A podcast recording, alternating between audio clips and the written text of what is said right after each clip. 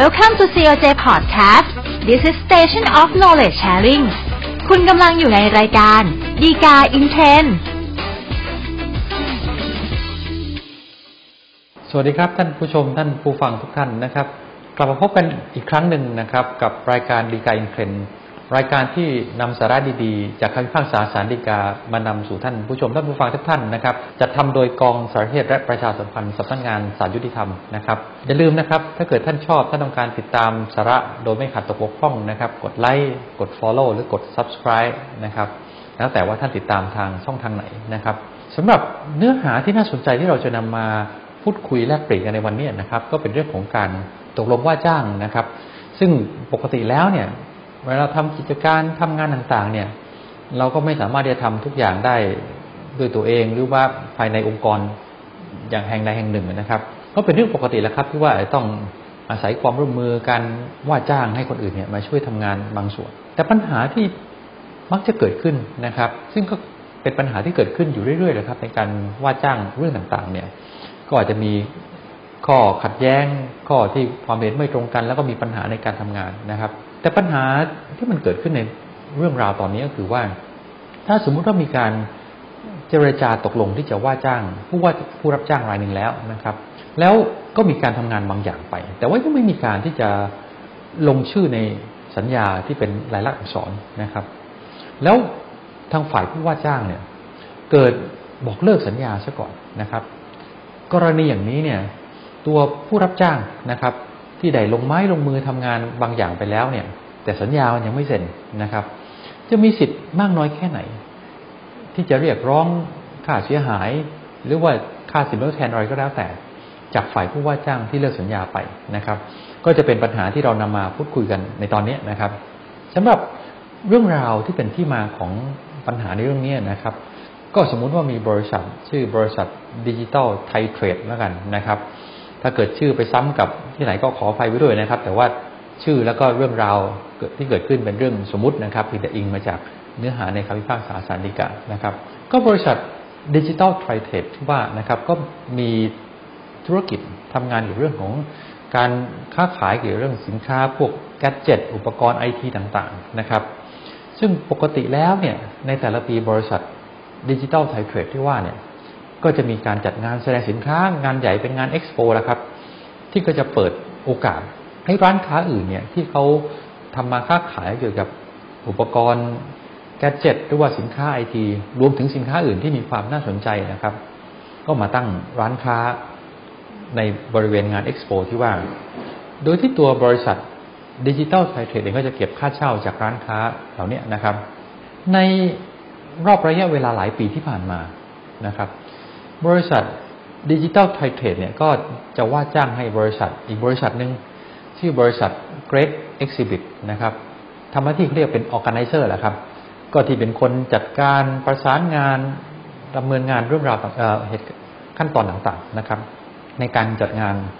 เอ็กซ์โปที่ว่านะครับ ซึ่งปีก่อนๆที่ผ่านมาเนี่ยก็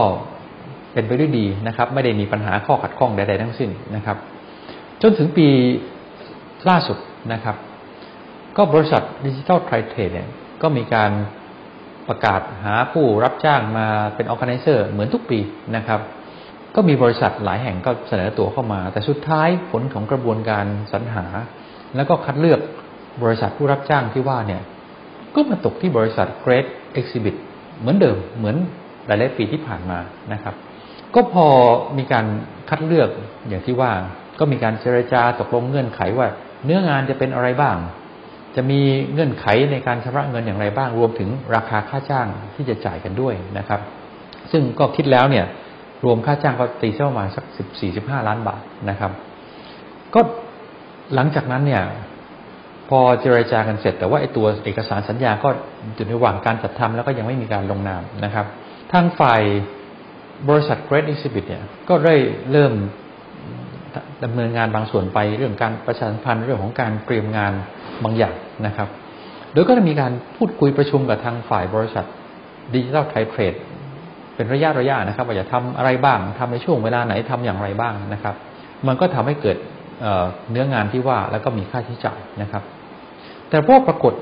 ว่าระหว่างนั้นเนี่ย ระหว่างที่กำลังอรอจะลงนามในสัญญาที่เป็นลายลักษณ์อักษรเนี่ยนะครับ ก็ปรากฏเหตุ ความไม่สงบทางการเมืองนะครับ มีการประท้วง มีการชุมนุมทางการเมืองขึ้นมาในช่วงเวลานั้นนะครับ ก็เลยเป็นที่มาของปัญหาที่เกิดขึ้น บริษัทดิจิทัลไทรเทรดเนี่ยก็มองเหตุการณ์แล้วก็คิดว่าถ้าทำธุรกรรมรายเนี้ยนะครับในการจัดเอ็กซ์โปที่ว่าเนี่ยดูแล้วน่าจะไม่ประสบความสำเร็จ เพราะว่าคนก็คงไม่อยากมางานสักเท่าไหร่ มื่อคำนึงถึงว่ามันเกิดความไม่สงบเกิดความการชุมนุมทางการเมืองที่ว่านะครับ บริษัทดิจิทัลไทเทรดเนี่ยก็เลยตัดสินใจที่จะบอกเลิกไม่ทำสัญญากับบริษัท Great Exhibit ที่ว่านะครับ ก็เลยเกิดปัญหาขึ้นมานะครับ เพราะว่าณเวลานั้นเนี่ยบริษัท Great Exhibit เนี่ยก็ได้เริ่มดำเนินงานบางอย่างไปแล้วนะครับ แล้วก็มีค่าใช้จ่ายเกิดขึ้นสักประมาณสองล้านบาทนะครับ ซึ่งถ้างานมันไม่จัดต่อเนี่ย มันก็ทำให้เกิดปัญหาขึ้นมาว่าถ้าอย่างนั้นเนี่ย ใครจะเป็นคนรับผิดชอบไอ้ตัวค่าใช้จ่ายที่มันเกิดขึ้นต่างๆ เหล่านี้นะครับ ก็เลยเป็นที่มาของการฟ้องร้องคดีเรื่องนี้ขึ้นมานะครับ ว่าบริษัท Great Exhibit เนี่ยก็เลยมาฟ้องขอให้บริษัทดิจิทัลไทเทรดที่ว่านะครับ ชดใช้เงินค่าใช้จ่ายที่บริษัท Great Exhibit เนี่ยได้ทดลองจ่ายไปก่อนแล้วนะครับ เป็นเงินประมาณ 2 ล้านบาท บริษัทดิจิทัลไทเทรดก็อ้างว่า เอ้ยมันยังไม่ได้มีการลงนามในสัญญาเลย มันยังไม่มีสัญญาที่มันผูกพันกัน เพราะฉะนั้นตัวเองเนี่ย ก็เลยไม่มีหน้าที่ที่ต้องจ่ายเงินค่าเสียหาย ชดเชยค่าใช้จ่ายที่มันเกิดขึ้นให้กับบริษัท Great Exhibit นะครับ ก็เลยเป็นปัญหาที่มาของคดีเรื่องนี้นะครับสำหรับธุรกรรมหรือว่าการจัดทำสัญญาอะไรเนี่ยนะครับ ถ้าภาษากฎหมายก็คงเรียกว่าเป็นเรื่องของสัญญาจ้างทำของประเภทหนึ่งนะครับ ที่ว่าเราว่าจ้าง คนคนหนึ่งนะครับ ให้ทำงานบางอย่าง ให้แก่เราตามที่เราว่าจ้างไปนะครับ ก็เป็นเรื่องของการจ้างทำของ ซึ่งในเรื่องของการจ้างทำของที่ว่าเนี่ย โดยปกติแล้วนะครับ มันก็ไม่ได้มีที่เรียกว่าเป็นแบบของสัญญาที่กฎหมายกำหนดไว้ว่าต้องทำเป็นหนังสือทำเป็นหนังสือจดทะเบียนต่อพนักงานเจ้าหน้าที่อะไรพวกนั้นนะครับ ที่ว่าถ้าเกิดไม่ทำตามแบบที่กฎหมายกำหนดแล้วเนี่ย สัญญามันจะไม่สมบูรณ์ มันจะเป็นโมฆะหรือมันใช้บังคับไม่ได้ ในส่วนของการจ้างทำของเนี่ยมันไม่ได้มีการกำหนดไว้แบบนั้นนะครับเพราะฉะนั้นในเรื่องนี้นะครับ ก็แน่นอนว่ามันยังไม่มีการทำสัญญาเป็นลักษณอักษร แต่ปัญหาอาจจะอยู่ตรงที่ว่าจากแนวปฏิบัติที่ผ่านมาเนี่ย ทั้งสองบริษัทก็เคยมีการว่าจ้างกันมาก่อนแล้ว แล้วก็ทุกครั้งก็จะมีการทำสัญญากันเป็นหนังสือเป็นลักษณอักษรด้วยนะครับ ครั้งนี้ก็เช่นกันนะครับ ก็มี การพูดคุยกันครับ ว่าจะมีการลงชื่อลงนามในสัญญาเป็นลายลักษณ์อักษรนะครับ เพียงแต่ว่าณขณะนั้นเนี่ยมันยังไม่มีการลงนามในสัญญาเท่านั้นเอง ก็เลยเกิดปัญหาที่ว่าไอ้พฤติกรรมอย่างนี้เนี่ยที่ว่ายังไม่มีการลงนามในสัญญา แล้วมันเกิดปัญหาขึ้นมาเนี่ย สิทธิในการที่จะเรียกร้องค่าเสียหายหรือการให้ชดเชยค่าใช้จ่ายเนี่ยมันจะมีมากน้อยแค่ไหนนะครับ ซึ่งในเรื่องนี้นะครับว่าถ้าเกิดเป็นกรณีที่ คู่สัญญานะครับ มีการพูดคุยตกลงกันว่าจะทำสัญญากันเป็นหนังสือแล้วเนี่ยนะครับ ซึ่งถ้าเป็นกรณีปกติทั่วไปนะครับ ในประมวลกฎหมายแพ่งและพาณิชย์มาตรา 366วรรคสองเนี่ยก็กำหนดไว้นะครับว่า ถ้าเกิดกรณีเป็นถ้ามีการตกลงกันว่าจะทำสัญญากันเป็นหนังสือ แล้วถ้าเกิดมีกรณีเป็นที่สงสัยเนี่ยก็ให้นับว่ายังไม่มีการทำสัญญาต่อกันนะครับ จนกว่าจะได้มีการทำสัญญาเป็นหนังสืออย่างนั้นนะครับนี่คือหลักการที่ที่วางไว้ แต่คราวนี้พอเอาหลักการแนวทางเนี่ยมาปรับใช้มาพิจารณากับ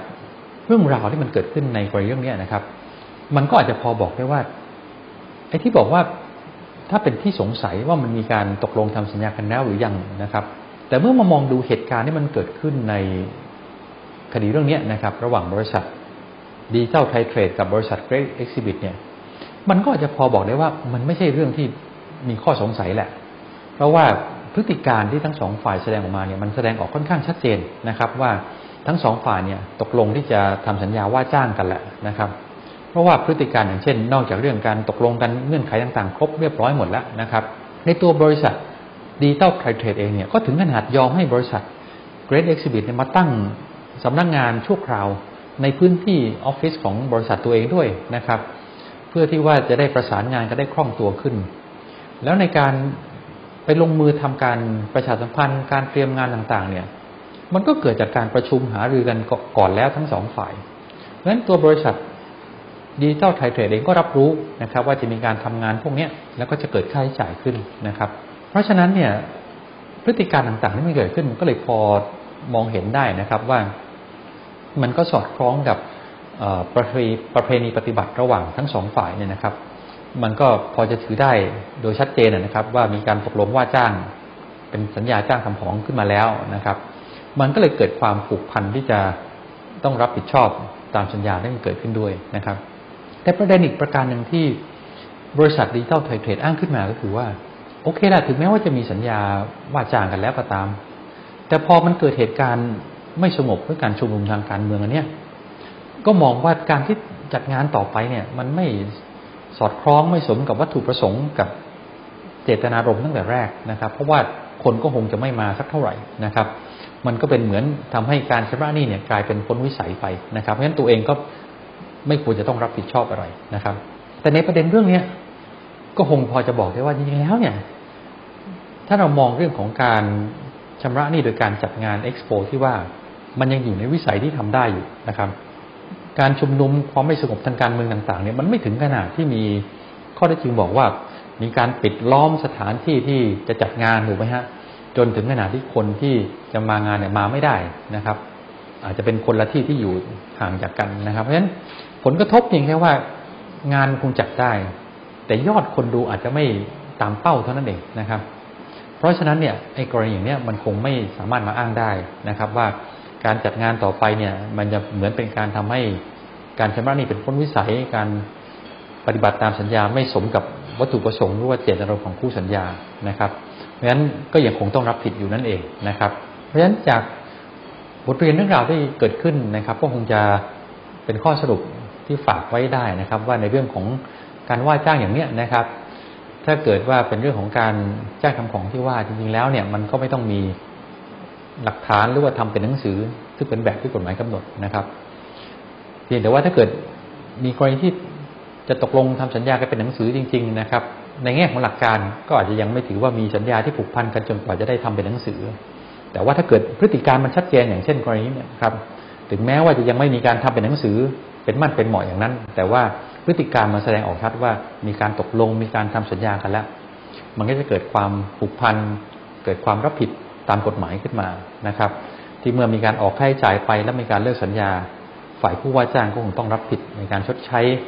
ค่าเสียหายค่าใช้จ่ายที่อีกฝ่ายเขาออกไปด้วยนะครับ ก็เป็นข้อคิดที่ได้จากคำพิพากษาสารดีกาเรื่องนี้นะครับสำหรับท่านที่ต้องการจะศึกษาข้อมูลหรือว่าข้อจริงเพิ่มเติมจากคำพิพากษาสารดีกาเรื่องนี้นะครับ ก็ศึกษาได้จากคำพิพากษาสารดีกาที่ 65ทับ2563 นะครับ ก็เป็นอันครบถ้วนครับสำหรับสาระ จากรายการดีกาอินเทรนในตอนนี้นะครับ อย่าลืมมีเช่นกันนะครับ ถ้าเกิดท่านต้องการติดตามหรือไม่ขาดตกบกพร่องนะครับ กดไลค์กด Follow หรือกด Subscribe นะครับ แล้วในตอนหน้ากลับมาพบกันใหม่ครับ กับสาระดีๆ จากรายการดีกาอินเทรนจากกองสเทศและประชาสัมพันธ์สำนักงานสายยุทธรรมสำหรับตอนนี้ก็มีเพียงเท่านี้ครับ ขอบคุณครับ